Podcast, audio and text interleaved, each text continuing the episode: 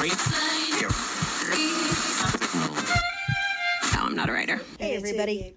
Welcome to another episode of Everyday El Dorado.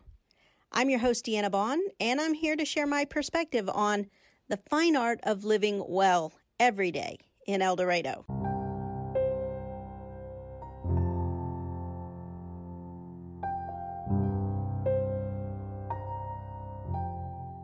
Celebrating 150 years in El Dorado is brought to you by Everyday El Dorado in conjunction with Golden Road Studios, the Butler County Historical Society, home of the Kansas Oil Museum, the City of El Dorado, KBTL 88.1 The Grizz, and our series sponsor, Linda Baines, Realtor with Sun Group Real Estate and Appraisal. We're so very grateful for the support that makes this series possible. Welcome back to the new series here on Everyday El Dorado. If you're just joining us, I'm your host, Deanna Bond, and I'm joined by Suzanne Walenta, curator of the Butler County Historical Society, home of the Kansas Oil Museum. Hello. Hello. Welcome back. Thanks. I'm excited for our next episode. Oh my goodness. What are we going to learn? Right? You never know. What's our what's our theory? I don't know. Let's think about what our theory can be. What is the name of our of our episode? All roads lead to El Dorado. El Dorado? El Dorado. El Dorado. Ah. How do you say it? I say El Dorado, Are you from here? but I am from Kansas. So I you've always said El Dorado. Mhm, I've always said El Dorado. Now I'm not from here. I would have said it was El Dorado. Ah. And in fact, when I first moved here, so it's been over 20 years, and I was like, what's the name of this town? I'm like, why does everybody say El Dorado? El Dorado. It's El Dorado. And then, and I was polling people because I'm a marketer and I got to do my research. And uh, one lady, she tells me, well, in the 20s, we used to say El Dorado. Right? That's so cute. It's cute. So I'm like, El Dorado, El Dorado, El Dorado. you can call it whatever you want. Sure. We're going to call it El Dorado because that is traditionally Mm-hmm. uh, what it was called. Yes. Or at least that's what's come down to us. Yes. Doesn't mean that's how it started. True. And maybe that's what we're going to find out a little bit here today. Yes. Hmm, I'm excited. So, in this series, we are celebrating El Dorado by turning back the clock of time in our hunt for history. Drop us a line every day, El Dorado, and Facebook, website, wherever, and let, let us know you want to kind of be a part of this really historic um, series. N- Not it's historic because Because we're talking about history. we're talking about history, but it's the 150th. Yes. That's pretty That's that's a big deal. yeah, it is a big deal. It's going to take us 150 years to cover. It will. 150 years. Now we got the next 150 years. Yes. The goal is maybe we can get to a place where we document what's happening. You know, I've been trying to do that through Everyday El Dorado, document kind of as we go, but mm-hmm. there is so much. There's a lot. More There's a lot than- of great stories. oh, it's fantastic. Mm-hmm. And there's more than one person can do. So Absolutely. feel free to tell the stories, share the stories. Contact me if you want help telling the story. I don't mind that. No, that's a great idea. Yeah. Uh, one of the things when I first started this, because you know I love the museum, I love coming here and researching, um, and I know how. So I don't mind getting out the microfilm, and microfilm or microfiche. I think there's a difference. Unfortunately, I that is not my. We have microfilm. Yeah, I don't know the difference either. I don't. I think once upon a time there was two different types, but sorry, I, I'm completely Hmm. ignorant on that subject. It was a battle of the microfilm fish. Maybe. Microfilm one. Yeah. I don't know. but we have that here. we do. Yes. And see, I can do that, and I, I like to go through old books and flip through card catalogs and research old newspapers. But, um, you know, today's students in high school, college, and, and uh, even researchers, they're using the internet. Yes. And if it's not on the internet, it is it going to be lost? Do we know it exists? And uh, there's a lot of our local history that is not collated in a digital kind of archive. It's it's in places, but you have to know where to go find Yes. it, which is what we're doing here. Uh, while we verify and authenticate and maybe track down, hunt the accurate history. So El Dorado was first incorporated as the El Dorado Town Company Yes. February 6th, 1858, under an act by the governor and legislative assembly of Kansas Territory. Yes. makes us pretty old. Yes. Older than the state. Uh huh. Wow. And maybe even older than 150 years. Oh, for sure. For sure. But because I think, you know, everything that happened prior to the state being in Kansas was under Kansas territory. Right. Things that happened after. And I think that's a lot of where that kind of confusion or disagreement about when things were settled, uh, just because of the change of the government structure for Kansas territory to Kansas. But it's still accepted a lot of, t- like Fort Leavenworth. It was founded Yeah. as a fort and then a town, city of the first class, and, and they still recognize that as their um, founding date. At least that's what Ken says. well, you know, that's important. I'm going to throw that one in every chance I get. That's what Ken says because, I mean, he maybe isn't a primary source, but it sure brings me joy. yes. That's really it. And and you know what? But I value him. I do value you know his Yes, input, no, his absolutely, contribution, yeah. Mm-hmm. and it gives me food for thought. You know, so that's good. I need that. Uh, my professor today said, um, "You don't have to agree with me. In fact, if you disagree, that's fine. We're just all here to learn." And I thought, you know, it's important that we do not disagree just to be disagreeable, but to disagree and to ask questions and hold a dialogue. Um, because if you just agree with everything, then you're just, uh huh, That's true. uh huh. The more questions you can ask, and sometimes questions lead to more questions. You may never have a concrete answer, but that's part of analyzing history. part of the discovery. It is. It is. In our hunt for history, we are going to uncover more questions, Yes. maybe than answers, You, you definitely will. and some theories. And some theories. Quite a few theories. And we don't mind sharing them here, but we will let it, we will let you know when it's a theory versus a fact. Yes, absolutely. Mhm. El Dorado was settled and founded through the struggle to establish Kansas as a free state. And because of this, El Dorado has a rich history that has been buried and lost often to the passage of time. That's true. That's true. And it's not that it's it just disappeared. It's just it's not accessible, or we don't know where it exists. Maybe so- not as prevalent. Mm-hmm. Some narratives get told more often than others, so yeah. Sure. So we're here to maybe enlighten others on some of those forgotten narratives. Yes. That's exciting, learning so much. So, this ongoing series will continue to unearth those stories and revive the ghosts of El Dorado's past. As we discover those stories and uh, share them here, more questions are bound to arise. And we don't claim to have all the answers. I guess this is where we put our little disclaimer in. We don't know it all. No, I don't know it all. no. You don't know it all? But we have a curi- curiosity to learn and ask questions and keep digging. And so that is what we are going to do as we uncover the history of El Dorado. I feel like we need some spooky music here. Maybe closer we get to October mm-hmm. and Halloween. Yes, for sure. So, in addition to our topic of the week, we'll also bring you a headline from the past taken from our historic newspaper.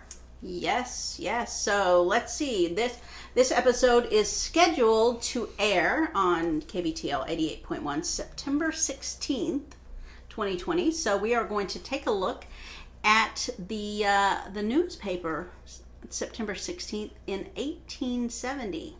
So, as mentioned last week, uh, 1870 was an election year, and page one contained further discussion in the form of a letter to the editor on the upcoming vote on the hedge law. Um, but I also think um, there we were going to check out some advertisements. Oh, I think you had a favorite. Yes. Oh my goodness. Can I just say I, I know that newspapers they really they do require advertisements just like podcasts and uh, YouTube videos and TV shows and movies just require advertising dollars. Uh, so in order to not just promote the business for the business owner, but the paper, but really it's for the community. It's just to kind of keep the economy going, and one way to do that is through the news. Um, and as I was looking through here, and I, you know, this the whole front page here, it's like three two thirds of it, whatever, is covered with advertisements. So I was just kind of scrolling through, and it's like, what's in there that I like, and and uh, and I noted, and and this name has come up more than once, but it says books and stationery. Mrs. M.J. Long would would announce to the citizens of El Dorado and vicinity that she now has open and ready for sale a choice and complete stock of books, stationery, toys, toilet articles, etc. at her store on North Main Street. And I was like, look at that. One of the first business owners and on Main Street was this Mrs. M.J. Long. I know we haven't gotten to, to this topic yet, post office, but she was also a postmaster. In her store, it eventually becomes the bookstore at the post office. That's really cool. So whether the post office is is there when she gets there or it moves there, but she becomes a postmaster for quite a while, and and uh, will I think she'll be a, a character that we definitely definitely need to profile. And so in addition to her, let's see, I also found Mrs. Eliza White, mm-hmm. and she had an ad. Uh, announcing that she is operating a private boarding house in her residence on Main Street. oh, I think everybody lived on Main Street. yeah, probably so. It was a happening place. Mm-hmm. I mean, it still is. Yeah. But based on happening. how El Dorado is situated, Central and Main Street, those were main arteries. Yes. And so it made sense as travelers and Mm-hmm. settlers were coming through on their way to find gold or, or whatnot. Um, you know, kind of the clusters all popped up around Yes. there. No, that makes sense. So that's pretty neat. We had two two women, you know, announcing their businesses. That was pretty cool. Now, your favorite, you were saying, is again the town and country snippets. Mm-hmm. Mm-hmm. Still it rains. Hmm. Still, still, it rains. It rains. That's not a bad. Um, I could fit in a little tweet or a social Yeah. media post. Still it rains. Still, it rains. So you gotta have the weather like um you could look outdoors Yeah. or you could read the paper. it's still raining. It's raining. There's nary a grasshopper. Ah, That's good. That's important. that's important too. Everything is lovely. Oh, I mean, that's just nice that's news a very nice news. It's very positive, You know, I like to read good news. There was heavy rain last night. and it still is raining. Yep, still, still there's rain. still there's rain. Oh, and we go down a little further and we start to see who is in town and what they're doing. Oh, there's two devils and an angel in our office.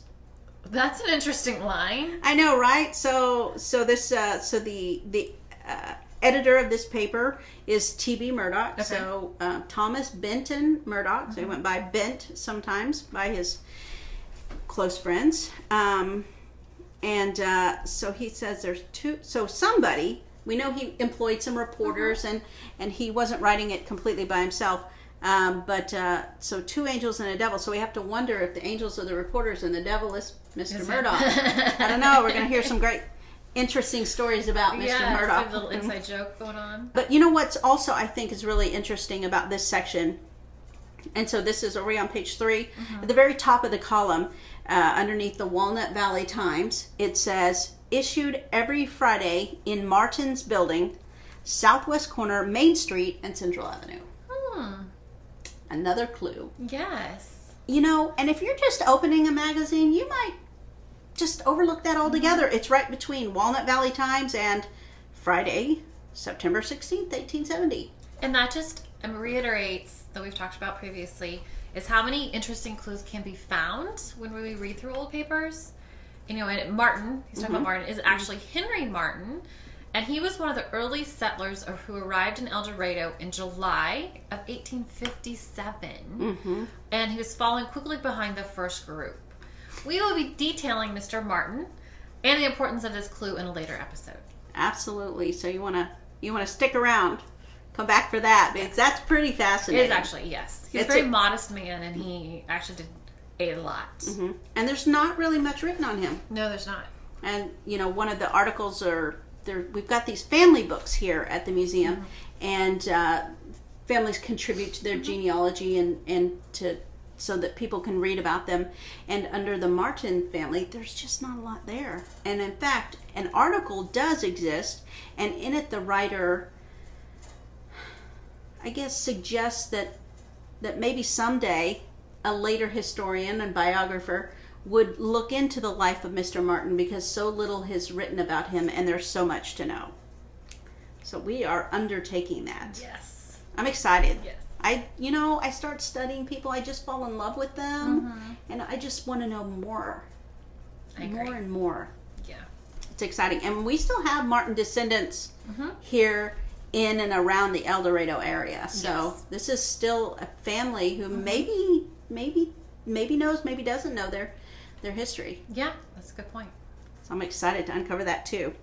I guess we're at that place in our show where, before we move on to today's topic, we're going to take a minute to identify our sponsor. And today's episode, All Roads Lead to El Dorado and the Search for Gold, is brought to you by Everyday El Dorado in conjunction with Golden Road Studios, the Butler County Historical Society, home of the Kansas Oil Museum, the City of El Dorado, KBTL 88.1 The Grizz, and our series sponsor, Linda Baines, Realtor with Sun Group Real Estate and Appraisals.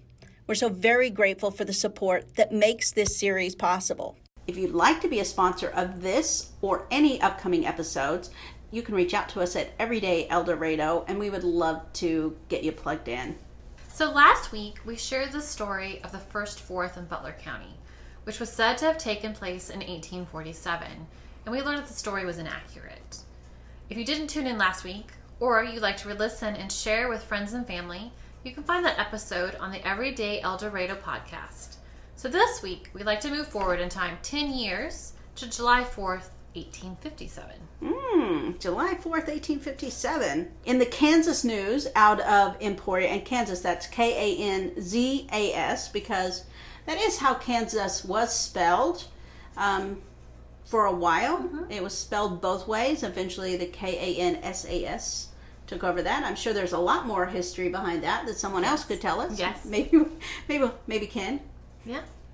He's getting so much airtime. He does. Yes, he's not even here yet. but it, it was spelled K A N Z A S. And in the July 4th, 1857 issue, the following article appears. It's titled A New Settlement. Our readers will remember that a large number of the young men of Lawrence were imprisoned last fall and winter. After their release, a number of them, under the direction of Captain Cracklin, determined as soon as possible to form a colony and establish a town on the Big Bend of the Arkansas. There are about 25 in the company, and each member contributes $100 to the general fund for improvements, etc. About six weeks since, 17 of the company started with Captain Cracklin on their way to the new El Dorado. Hmm. We see it referenced before they get there. Yes. That's interesting. Yes. We'll come back to that, surely. They reached the Big Bend and made a tour in that locality. They found the country unfit for farming purposes, hmm. Being sandy and having but little timber. It's interesting. They returned about 100 miles on the Santa Fe Trail, so they went back the way uh-huh. they came from Yes. Leavenworth for about 100 miles and then struck off in a southeasterly course about 45 miles when they found a most beautiful country entirely unoccupied. It is well wooded, watered, and has an abundance of stone for building purposes. They laid out a town on the Arkansas and California Trail where it crosses the Walnut River, which is a clear flowing stream. The country is well supplied with springs, one of which is quite a natural curiosity. It issues from a cave four or five feet high and seven feet wide, perfectly arched with stone. Mr. Cracklin informs us that there are no settlements in this section and speaks in highly eulogistic terms of its advantages. He is a man of good judgment, and we have faith in his representations. The town is named El Dorado, one word, and is situated about 75 miles south by west of Emporia. It is the intention of the company to stake out a road through this place, this being the most direct route to Lawrence and the river. Hmm. We trust that the boys will succeed beyond their utmost hopes, for we know they deserve to do so. The members of it have all been those whose lives in Kansas were one of devotion to her cause, and it is fitting they should reap rich harvests from the material wealth which a bountiful creator has scattered broadcast over the land. Goodness. Goodness is right. That's quite the story. It, it, it is beautiful. Description, I should say. Uh, It is. But they just really waxed poetically. They did. No, they did. They needed to get readers. They did, yes. Yeah. And that was one way to do it. Yeah, and you want to capture captures people's attention Mm-hmm. so that you come west and settle in Kansas. Mm-hmm. And and you know, this is ex- interesting to me. The first time I ever read this article, and there's a couple of different. We'll we'll read another one um, of, of this account because when one newspaper would publish a story, then other papers would pick it up and and publish the same story. Um, but the fact that it, it talks about the route they took to get here, I always assumed they came from Lawrence or Leavenworth and then kind of came down through Emporia and came down here. And we- have the trail that we spoke of. Yeah. Um, and that was used later, but that's not the way they came, which, you know, it brings up a whole host of questions as far as where the town was situated and why it was situated. They went across the Santa Fe to where Great Bend is now, the Great Bend in the Arkansas, and then didn't like what they saw. Nope. Just imagine if they had. Mm-hmm. We might have been there. Yep, a different story. El Dorado may not exist. Yeah. I doubt that. Yeah. We're- I mean, it's a very it, there's a lot of advantages. Well watered, Yes. wooded Somebody would have eventually settled on something. for sure. Yeah.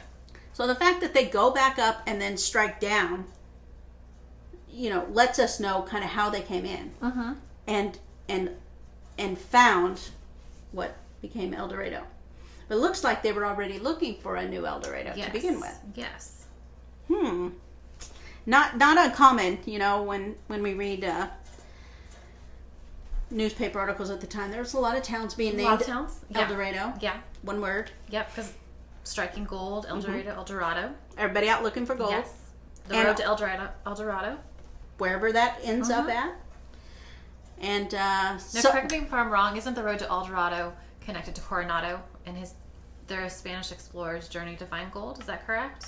Yeah, and uh, Or is that two another story? no, I think it's the same story. Mm-hmm. We know what we're going to read a story in here, and we're going to find out a little bit more. Okay. But I think um, I think you are right. I always get that story mixed up with uh, Vasquez, right? Mm. And his was that for the city of eternal youth or something, the fountain of youth? Yes, I think he, I think he was. I think I get them confused. I think I always thought the fountain was in El Dorado. El Dorado. Oh, I, I mean, again, I don't know. Maybe we'll find that out. Yeah. It'll give me something. another rabbit hole. uh, that's just what I was going to say. Another. Ra- so, did you know the story of El, how El Dorado was founded no. or Um, found? I mean, I'm sorry, I said that wrong. No, I like I said, I think I'd read. Um, you know what was in Mm-hmm. Cutler's account was uh, that uh, that ca- there was a Captain Jay Cracklin. Mm-hmm. Never knew his first name, Right.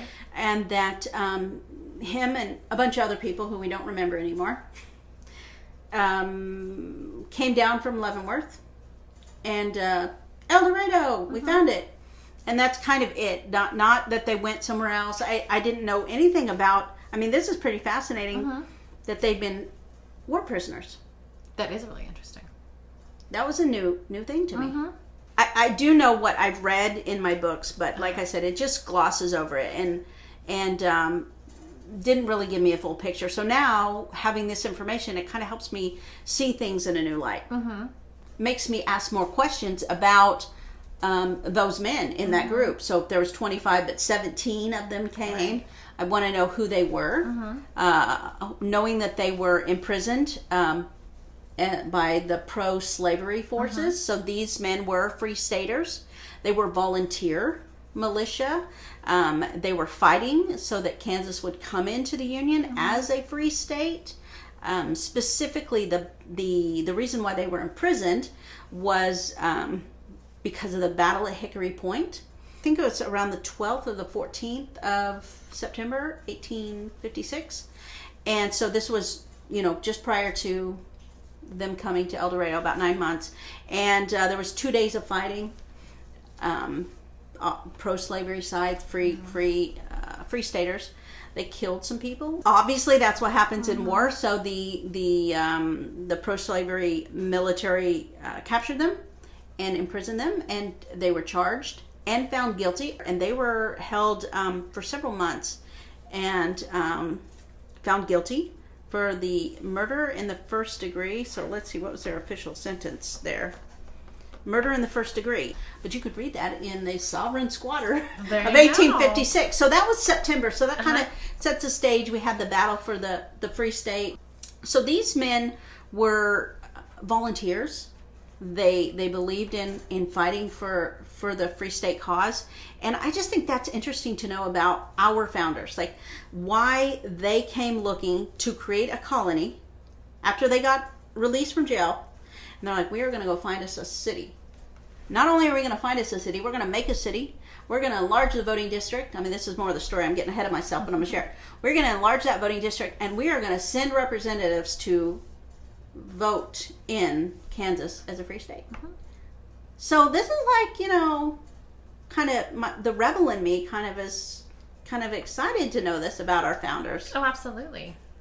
No, And like you said, who knew if they had ended up stayed in Great Bend and not decided to stay because of unfit farming? yeah, Totally different world would have existed. exactly. Different group of people, different beginnings. because that that energy is what kind of mm-hmm. started it. I, I just so much. The more I dig and learn and look, yes, more questions, but just so much. There's so much that keeps opening up. Yes. And now, instead of just a bunch of nameless, faceless people that have been lost to time, I now have 25, but definitely 17 in that first group with Captain Cracklin, Yes. who came here. Yeah. I want to know more about them. Yeah. The founding group. hmm So this this article I found in the uh, Lawrence Republican. It was June twenty fifth, eighteen fifty seven. Um, I think we both kind of came across this when we were.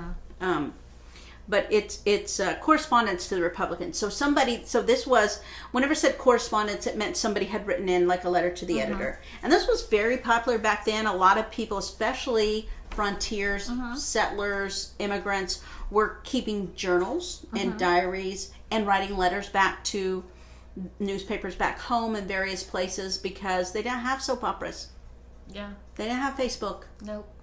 they had the newspaper so that's where they got their stories so so they had written this letter back to kind of it's like hey folks this is what we've been up to and this was june june of 1857 so long time before Long time, 1871 Yes.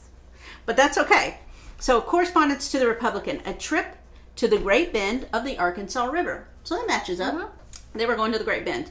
Immense herd of buffalo, a remarkable spring, and natural aqueduct, etc., etc. I guess etc. is really popular to use in the paper back then. we don't use that much now Yes. but etc. We got lots to say. Keep Yes. reading. Is that it? So it says, editors of the Lawrence Republican.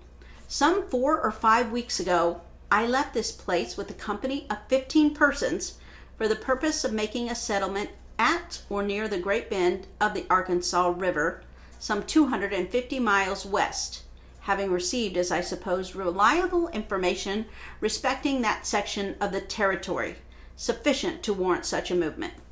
So right there, that's a long first sentence. Mm-hmm. It tells us a lot. It does. The writer was in this group, and there were at least 15 other people with him. Yes. I'm thinking he's probably right.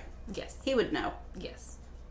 And because I know who wrote the article, because when we get to the end of it, we know a little bit more. So we'll all keep reading. I don't want to give the end away just yet. I don't want to spoil it. We started well pro- provided with everything we deemed necessary four months' provisions, seven yoke of cattle, two cows, and three wagons, two large breaking plows with revolving cutters, rakes, hoes, spades, shovels, harrow, etc.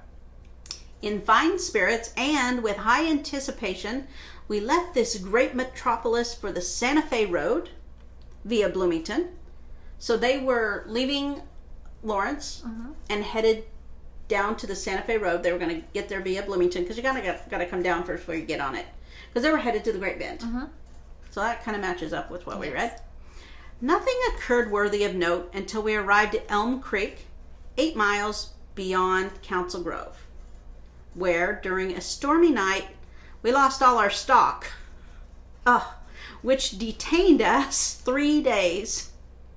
We finally succeeded in finding all but one yoke of steers.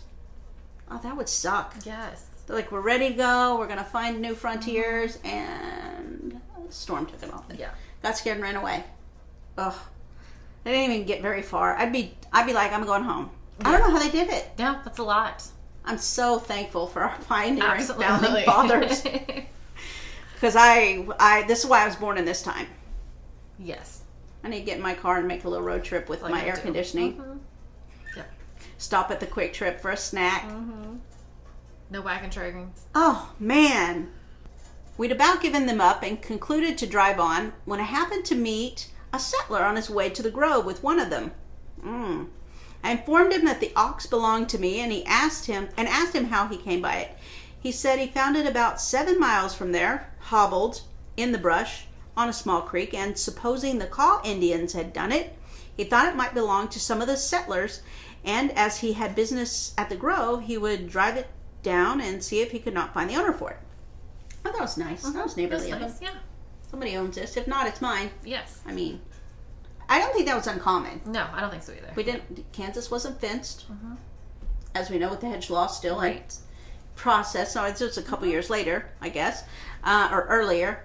But so it wasn't fenced, and the cat, cows and buffaloes and everybody just roamed free. And if one got free, you know, if you found it, finders keepers, right? Right. I mean, kind of like squatting. Hey, I'm here. It's mine. Ah, I would not have done well on the front frontier. Uh, we then claimed the ox and paid him five dollars for his trouble. Well, that was mighty nice of him. that is nice. Some of our men went to the same creek to try and find the other, but found nothing but the hide, head, and horns, the Kaws having made beef of him. Or that nice settler. Ate one, uh-huh. kept the other for later. Yep. I mean, you don't know. We're blaming the Kaw Indians. Yeah. But maybe they Sadly. did. Maybe they're getting a bad rap. Yeah, most likely. But maybe they did. We gotta keep our theory open here. I want to like. They either did or didn't. I uh-huh. don't know. I'm leaving that one open. About 20 miles beyond the Cottonwood, we encountered immense herds of buffalo. That'd be fantastic. Mm-hmm. We passed through one continuous herd of buffalo for 40 miles. Jeez.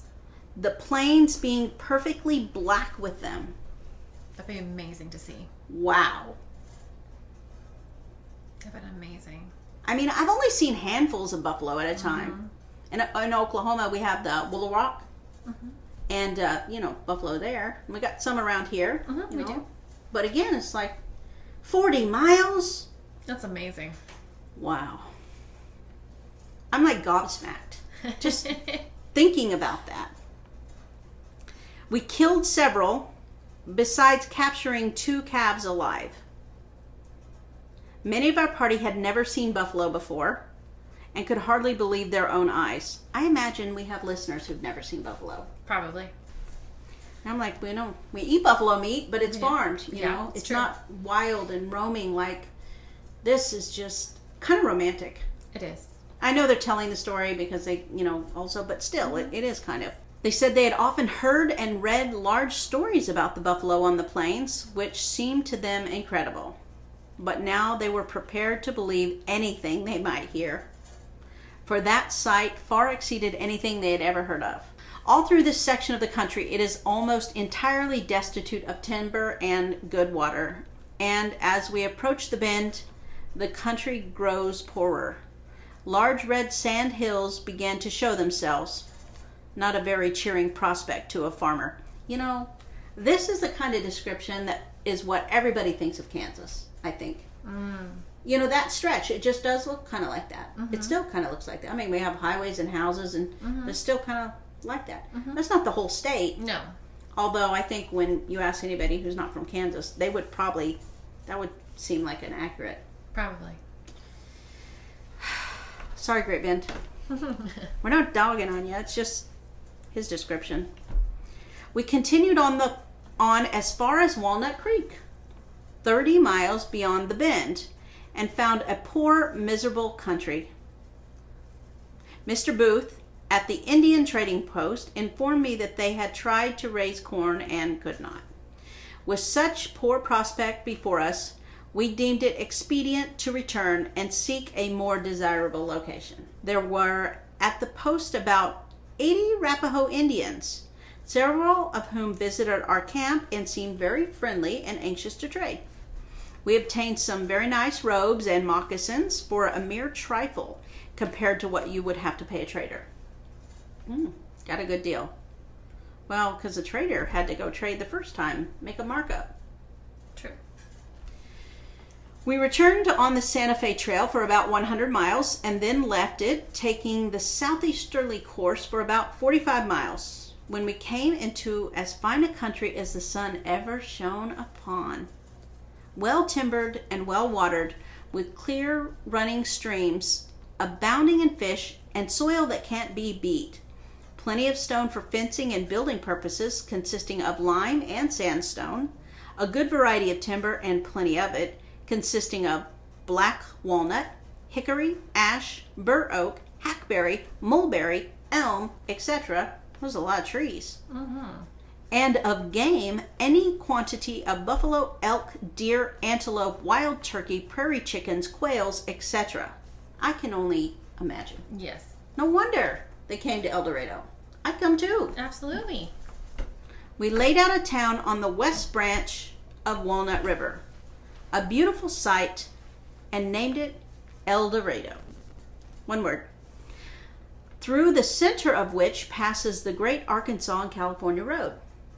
In one week, but what we so here's the thing though, it passes through the center, and we know that mm-hmm. Central is historically the road that's passed through mm-hmm. El Dorado. It continues to pass through El Dorado. It they set it out here for a reason because it was already a trail, and where it crosses at the Walnut, right out here, what we know is East Park. Right. Yes. You know where the mm-hmm. museum is situated now. Um, the West Branch, mm-hmm. which would be the side where the tennis courts were, Yes. that so it would be right there which makes sense because that's kind of the oldest section right there mm-hmm. main and central. So that section is what he's identifying here mm-hmm. and telling us. Um, in one week 13 large trains passed through our town en route for california. So that road was already established. People Yes. were coming here. It just wasn't a town it's just what they took to get out to find gold Right. in the new el dorado mm-hmm. pikes peak Pikes they were Peak. finding all the stuff Yes. so each train was driving along from three to seven hundred head of loose stock. The immigration to California this spring has been very large. So this is in the paper on June 25th, 1857. Mm-hmm. He was, by the time he wrote this article, in one week. So he'd been here for about a week. So that puts him here about the middle of June. They they observed that many people already coming through this area. Right. That's surprising that no one else had settled here before. Mm-hmm. It is. You think? Well, no, but it's partly because it was not. It belonged to the Osage, so you couldn't have settled without you being a squatter. So that's that is something to touch on. Uh, Butler County only went to north of the fifth parallel. So what we think of as central was the dividing line between Butler and was Osage. Eventually became Hunter County. It was a little strip. Um, so El Dorado sat right on that dividing line, Butler and Hunter. But everybody kind of south of that fifth parallel, it was Indian country. It was yes, Not very safe. So they were really pushing the boundaries of yes, of, of going to the far reaches to settle. yes, they were. Boy, more questions. About a half a mile west of our town site, I found one of the largest springs ever discovered in this territory. On the north side of our town, which is a small creek, which I named Cave Spring Creek, and which is entirely fed by springs of pure clear water. So Cave Springs, Cave Springs still exists, still got that name. He says he named it. Probably, probably true. Huh? It's very possible. It looks like it kept the name because we now have Cave Spring. Mm-hmm. the street. It's true. We got the cave spring. I think it's on private property now. It is. Yes. It's not public. No. At this point, he was saying, "Hey, come check it out." Yeah. He had an advertisement for it. Come visit our town. Help us settle. Come ha- hang out at the cave spring. Come see this beautiful spring. While pursuing my way along up this creek, hmm, I noticed quite a large stream of water emerging from a rock passage into the creek. Noticing the course of it, I went up the bank about one third of a mile on the prairie, saw three trees in the form of a triangle. I love that he's just given such description. I made towards them and on arriving discovered a hole or a cavity in the ground about 100 feet in circumference and 12 feet deep. While standing on the edge of this hole, I could hear the sound of rushing waters below. My curiosity was sufficiently excited to induce me to descend and ascertain what was below, although attended with some difficulty, the sides being perpendicular and with the prospect of getting a cold bath. I finally, by the aid of grapevines and weeds with which the sides were lined, succeeded in reaching the bottom when I found myself at the entrance of a cave about four or five feet high and six or seven feet wide, perfectly arched over with stone as though built by the hand of an art. Hmm. Wow. 1857. Wonder who built that. Yeah. Maybe, maybe the Osage. Possible. About two feet from the entrance, there was a large stream of water issuing from the crevices of the rock, clear as crystal and cold as ice. I drank some of it and never tasted better water. This stream passes through a natural stone aqueduct for a third of a mile and empties into the creek. I consider it really a curiosity, and it may at some future day become as popular a resort in the summer season as Saratoga and other springs of note. Hmm. Wow. A thousand or more good claims can be taken there today, there being no settlers there yet. And I should advise all persons wishing to get good claims to come now. It is situated about 130 miles southwest of Lawrence in Butler and Hunter counties. Signed Joseph Cracklin. That's a pretty long letter. That is a very long letter. I would say this is the first first source, the first letter, the 1st mm-hmm. anything about El Dorado yes. written back. Yes. And then other papers pick this up and reprint it and talk about it. Yes. That's pretty pretty fantastic. It is. It's a great primary source. Not only is it a primary source, but we hear from Cracklin himself. We've always just already discussed him um, coming here. Now we have his primary or his first person account of Mm-hmm. actually being here. and he details it. He gives such detail. He does. Yes. So you know, it, it lends me to think, what is his what is his background? Mm-hmm. Is he a surveyor? Why why is he making such a good report? And it's a good one. He's Mm-hmm. laying out, you know, all the landmarks and stuff. Um, and we now know his name is Joseph. Yes. He's true. always been called Captain J. Cracklin. Now we have another another piece. Another clue, Joseph. And so Captain Joseph Cracklin. That means he's captain for something, right? Yes. Well, and if he's with the men who were um, convicted, imprisoned after the battle at Hickory Point, probably a military man. Probably so. That's a good guess Yes, I would say so. to make. So this this brings a lot of questions, but also some, um, I guess, more clues, Absolutely. things to go looking for. Speaking of primary sources, Cracklin mentions naming the town. Yes. And I would like to talk some more about that. but first, we need to take a break. We hope you're enjoying today's episode, and we'd love to hear your thoughts and any comments or questions that you may have. Please leave us a comment on the Everyday El Dorado Facebook page, and uh, perhaps we can address them in a future show. Yes, absolutely. Sounds like a good idea. Also, please consider subscribing to the podcast and giving a thumbs up or liking it and hitting the notification, sharing it with your friends and family so that uh, they can learn about the uh, the history about El Dorado, the great ghost stories we're going to uncover. Yes. I'm sure there's there's going to be a few ghosts. Oh, absolutely. There has to be. I mean, what's a story without a ghost? Yeah, you have to have a ghost story. We're celebrating 150 years here in El Dorado. Why would you want to live anywhere else? That's correct. I mean, that's going to be my new tag. I just love it. And now back to our show.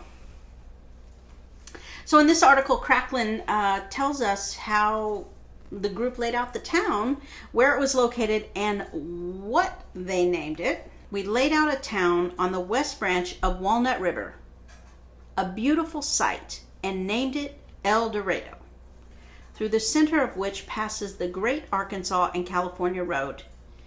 In one week, 13 large trains passed through our town en route for California. Each train was driving along from three to 700 head of loose stock. The immigration to California this spring has been very large. There are so many clues in just this little paragraph. He lets us know that they laid out the town on the West Branch. Now, the Walnut as we know it today has been rerouted. Yes. It was rerouted some years ago. I don't remember what Scott told us. I feel like he said the 50s, but I don't don't quote me on that. I have to go back and look at my More notes. questions. Yes. I think the 50s. Yes. Uh, Scott's our city engineer, Uh-huh. Scott Rickard. So we, we got to go and visit with him and look at some old Uh-huh. maps. And, um, you know, he showed us kind of where the river used to be, not kind of where it was, Uh-huh. so that we could compare today's maps with early early survey maps and plat maps and to get us an idea of where the west branch was because uh, the west branch is somewhere different now but where the river came up and then split off to western branch or the west and the, the east branch is uh, right here Yes, it is. On the museum grounds It is. that's pretty exciting Yeah. did you know that before we I did started this? not. No. me neither i mean I know, kind of knew that it was nearby because people had told me that, but Mm-hmm. to the extent, no, I didn't know to the extent. yeah i had the my just the intuition that it made sense if we're going to have a historical society they were probably going to locate it in a historic location um, even if it was maybe an oral tradition um, and so it kind of made sense to me also because of downtown just the way that our town grew up the center of it is about central and and main Right. uh, a little bit east some. Um, a lot of those early buildings were torn down and some rebuilt, but even the earliest accounts of the earliest buildings, we still can place them in that Yes. kind of area of town. So so it made a lot of sense to me that when I I think where where where where was that place that they said El Dorado? You know, I I really want to know that. Um, I feel pretty confident with the west west bank. They were on the west side of it because they came down that way. Right. So it made sense um, that, and I'd always thought they came from the east. I always kind of thought that, which made sense to me with Chelsea being further up north Right. it made sense to me now that that second wave when they started publicizing back home hey we've made a new town come see it they came down that way. Now they didn't go around out of their way they came down Right. and they're like ooh this is a great place. Let's let's stop here. Yeah. and they you know started filling filling in. Um, and then you know he just reiterates center of el dorado is divided by what he's calling the arkansas and california road and you know we mentioned this maybe in the previous uh, episode sometimes they call that road this is the road to california this is the road to arkansas so it takes you to the arkansas california road so they also called it the arkansas It wasn't the Arkansas California road like a mile and a half of where we are now? Because isn't that where a person? There's I don't want to say his name because it's, Mm-hmm. it's sure, personal sure. property, but isn't that actually, Mm-hmm. or that's the Cherokee? I, I believe that's the Cherokee. That's the Cherokee. Okay. Mm-hmm. Okay. yeah, because what we have going through El Dorado, we have the Cherokee. Mm-hmm. We have the. Osage, the, the trail that took the Osage to their hunting grounds. We have the um, Arkansas, California. We have several different kind of trails that Kind that meet here, and it makes sense. that, You know, he's talking about how beautiful it is, and the springs, and the waters, and the rivers, and um, you know, it, it historically appears to have been traveled. And as he says, there were 13 large trains that passed through our town. He's already calling it our town. Been been here about 10 days. Our town. Yeah. He already, You know, this is our town. We Yep. claim it ours. You're just going through our town. But, you know, they've been going. Yeah. People have been coming through probably for some time, which would probably lead some credence to Cutler story about the the fourth the first fourth in 1847, and he might have gone, "Oh, makes sense. People have been going that way for years." Oh yeah, that's true. There was a lot of traffic this winter. Yeah. Yeah. So, and the military kind of come up through this way. Now with Cracklin in this article, um, he doesn't really give any more detail about why the name was chosen, Mm-hmm. but he does ta- he does does spell it as one word. in his own his own letter to the paper. Yes. Yeah. So Yes. so I felt I feel like I've always kind of thought it was probably one word to begin with. And when we start looking at a lot of other documents and things, we can see that one word is what was used. El Dorado is one word spelled um, in in all the early documents. Um, but what's interesting, what you point out, is that there is a story that um, that he he um, he shares with um, with Augusta Stewart. So Augusta was the daughter of Sam Stewart, and Sam Stewart was in that group. So we know that he was also imprisoned. Um, he was at the Battle of Hickory Point and was charged with first degree murder and found guilty and imprisoned. They were later released, which is then why they decided we're going to go start our own colony, our own town. And uh, and she kept a diary, a journal, because she wanted to be published. It was you know a thing to to write back home and and uh, she had gotten a lot of compliments from family and friends that she was a great writer and and they thought you should you should you should keep a diary so you can send letters back. So she determined to do that. And that wasn't uncommon. And we talked about last uh, episode people were doing that.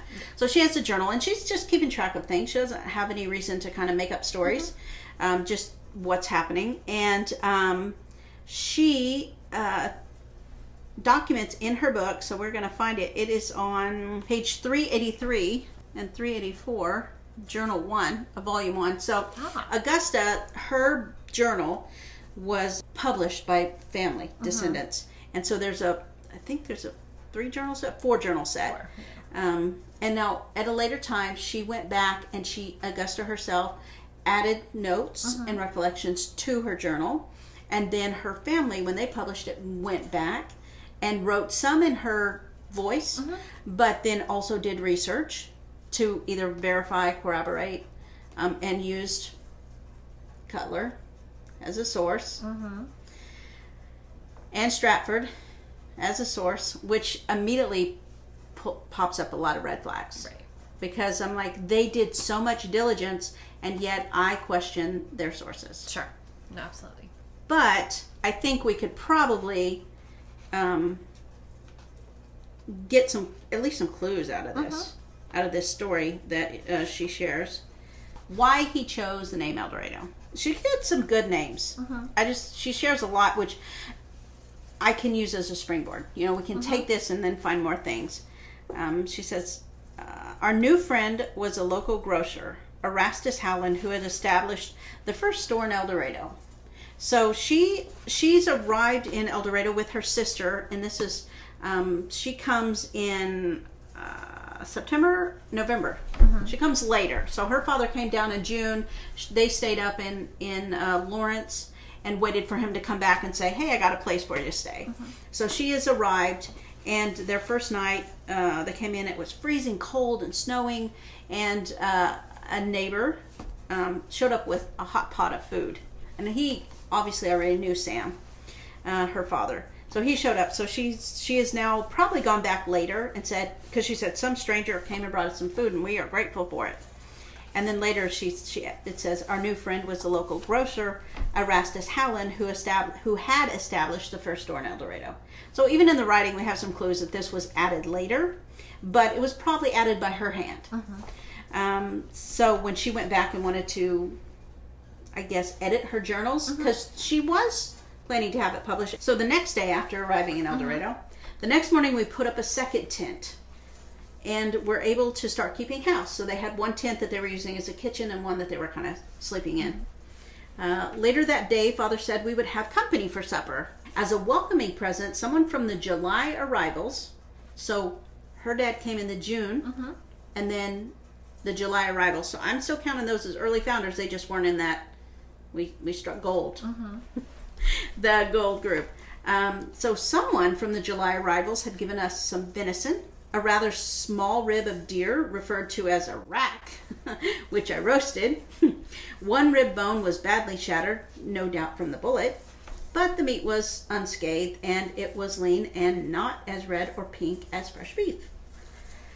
I love the details she gives. It's just interesting what they found document worthy. But hunting, got to be able to eat. At about 5 p.m., Father came back with our supper guest.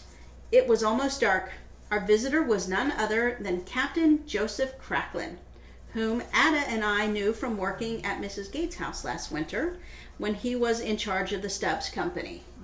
Oh, that's fantastic. So they worked at a boarding house while her dad was, their father was uh, in prison, and then they continued to kind of stay there when he came down. Um, so Captain Cracklin is the captain of the famous Stubbs Company. And so we we do know that. Now that we know that, we can go research that and and find out more about him. But any of the earlier stuff I'd read, never. Did, did you know that? No, I did not know that. I did not know that either. Till I start reading and learning. And the Stubbs Company, I bet we're going to learn more from Ken Probably so. when we do an episode on the Free Staters and you know Bleeding Kansas and and all the things that were going on, especially with with these men, our our founders.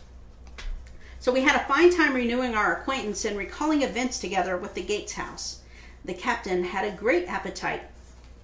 I swear he ate almost half my loaf of bread. I had kept it hot in our oven and had plenty of butter for it uh, from the neighbors. Both father and the captain said the venison was as good as they get in the best Chicago hotel, which was most flattering considering my stove and my kitchen in a tent. There was simply nothing between us and the elements but a layer of canvas. We couldn't have had a better time if we'd been in the most sumptuous dining room of Chicago's finest hotel. I learned that night you don't need a big, elegant house to be happy with old friends. True statement. Mm-hmm. During supper, Captain Cracklin, who had been with Father last June in the party that founded El Dorado, she uses one word, mm-hmm. El Dorado, told Ada and me that he was the one who'd given the town its name.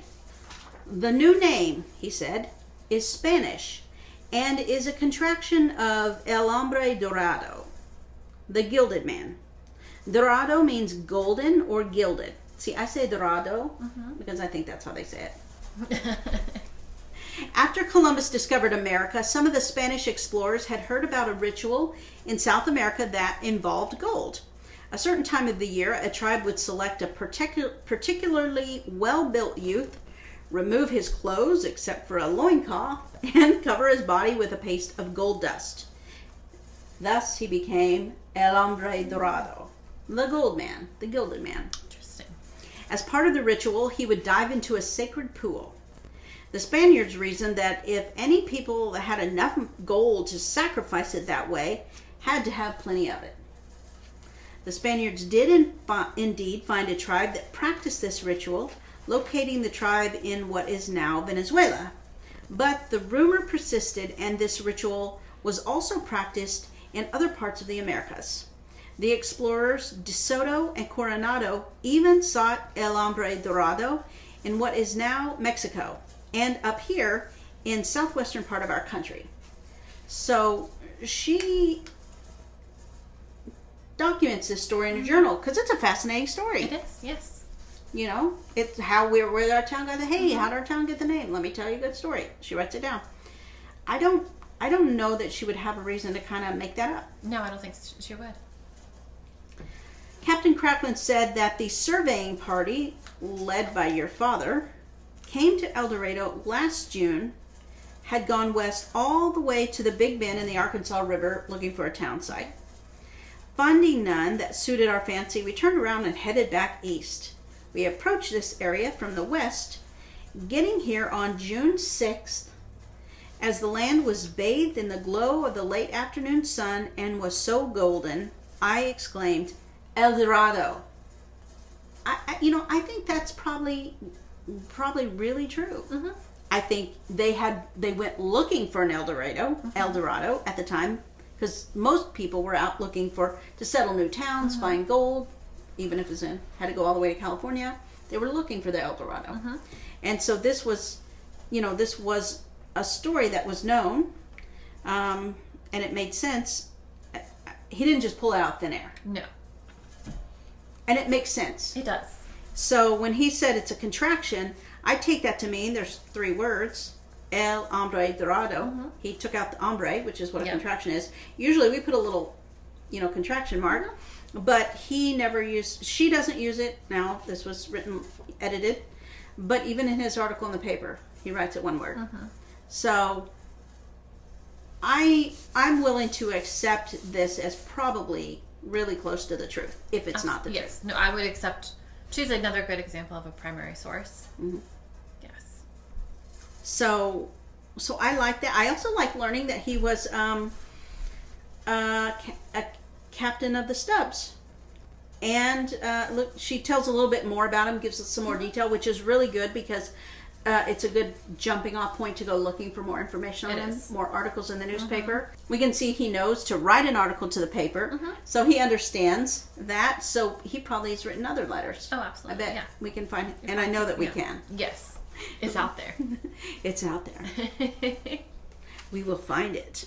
Why this is so important to me um, is because in his article that he wrote back to the paper, and he talks about where the town was laid out, um, its relation to around the roads, Butler, Hunter, all of that. He doesn't say why he called it El Dorado, and I think that speaks more to the fact that he wouldn't need to tell the readers no, that's true. they would have all at that time been reading lots of articles mm-hmm. about people settling the El Dorado in Nebraska, El mm-hmm. Dorado in Arkansas, El Dorado in California. It was a very popular town name mm-hmm. as everybody was going out looking for that. Yes. So so it, it at first I kept thinking, well, why doesn't he say why? He didn't need to. It, it really Yes. Wasn't necessary. it was inferred. It was context. The context of the time, people knew Sure. what that meant. But fast forward 30 something years and people might not get it, you know? Mm-hmm. Yeah, that's different very true. different time.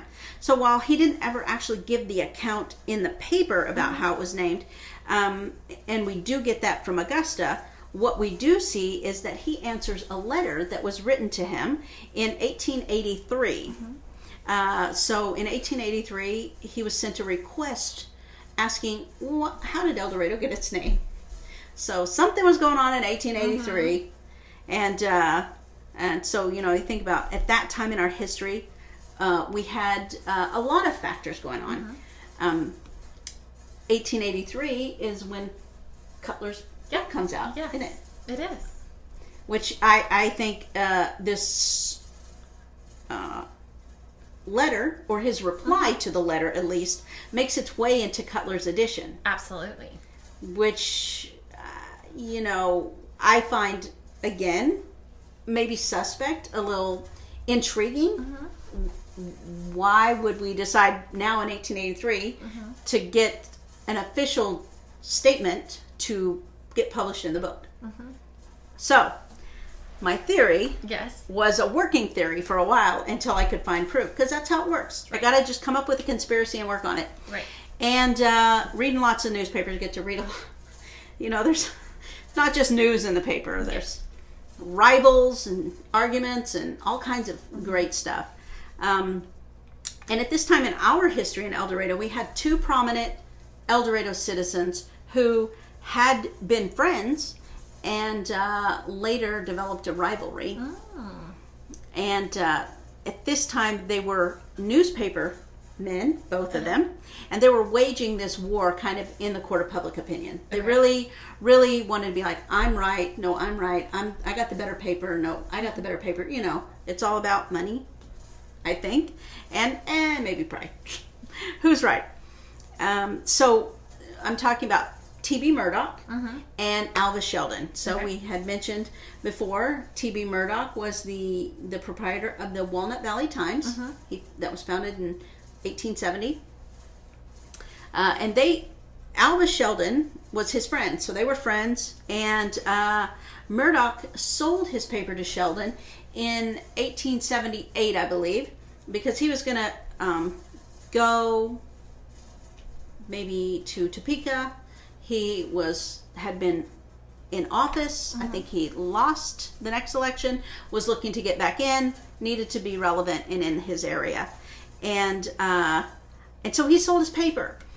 And in so doing, Alva Sheldon says, "I want you to promise that you will not compete with me, not open a competing paper." So he, whether he actually got a formal document, there was a no compete clause, or it was just his word.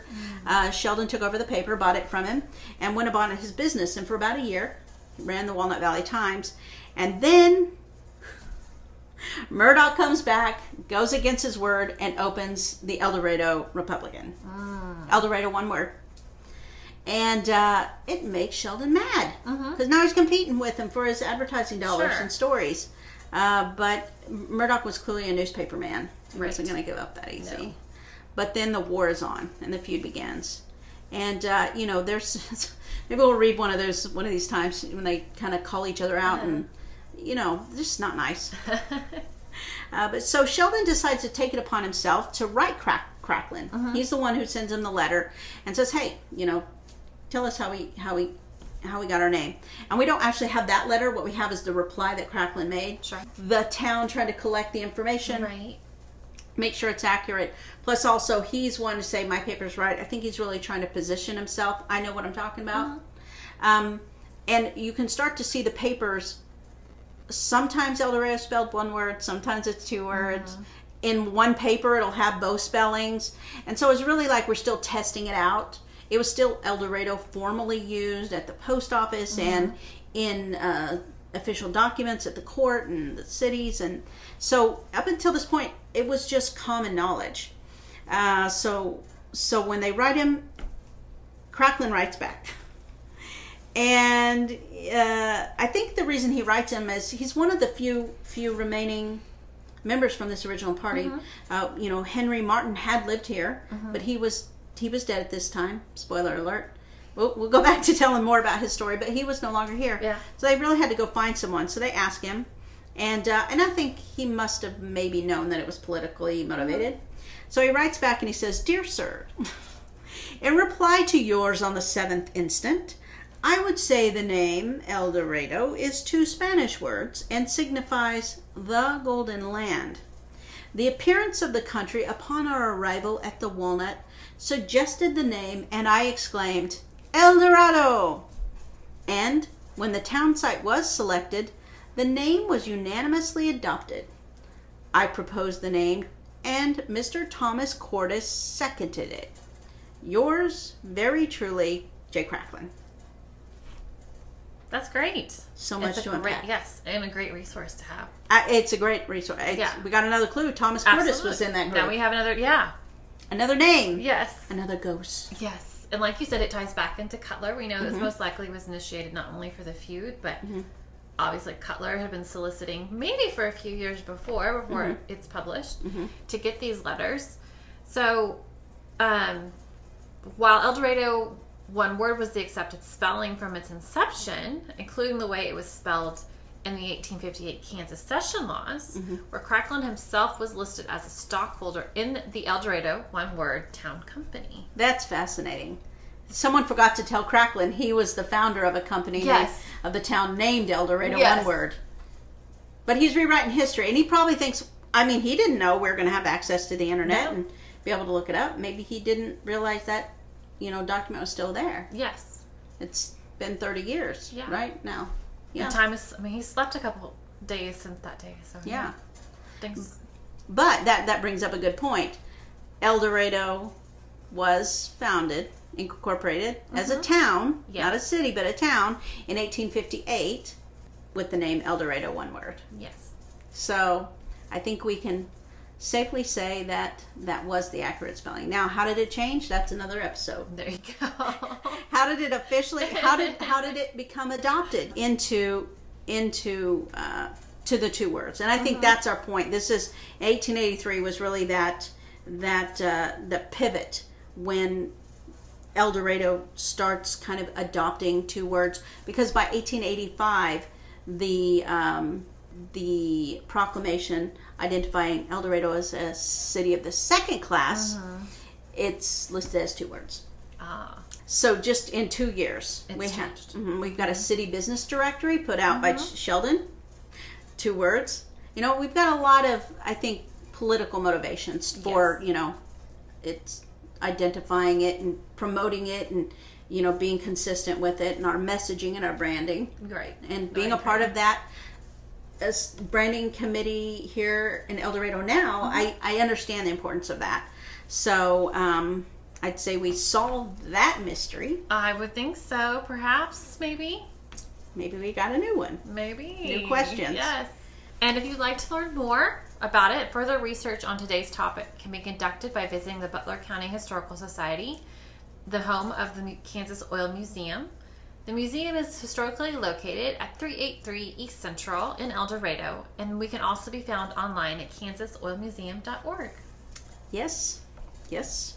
Well, we hope you will join us next time on our hunt for history here on Everyday El Dorado. Celebrating 150 years in El Dorado is brought to you by Everyday El Dorado in conjunction with Golden Road Studios, the Butler County Historical Society, home of the Kansas Oil Museum, the City of El Dorado, KBTL 88.1 The Grizz, and our series sponsor, Linda Baines, Realtor with Sun Group Real Estate and Appraisal.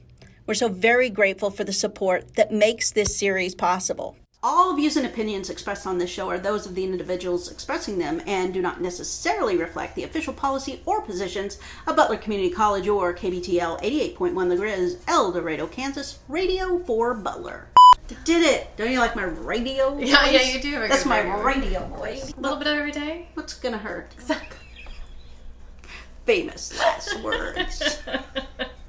Six hours later, a bag of chips and. That's what happens to me on. TikTok. I like go down that TikTok. Uh-huh. That's why I cannot open TikTok. Forget about it. That's fun.